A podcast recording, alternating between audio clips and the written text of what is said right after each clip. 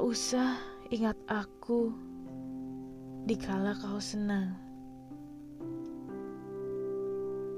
Tak usah ingat aku dikala kau bersama yang lain. Tapi silahkan datang kapan saja dikala kau sedih. Aku akan terbuka untukmu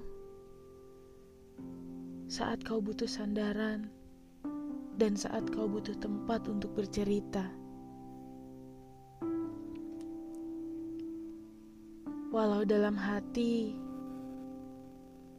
aku pun ingin jadi bagian dari cerita hidupmu. Tapi apalah dayaku. Setidaknya aku ada dalam pikiranmu saat kau membutuhkanku.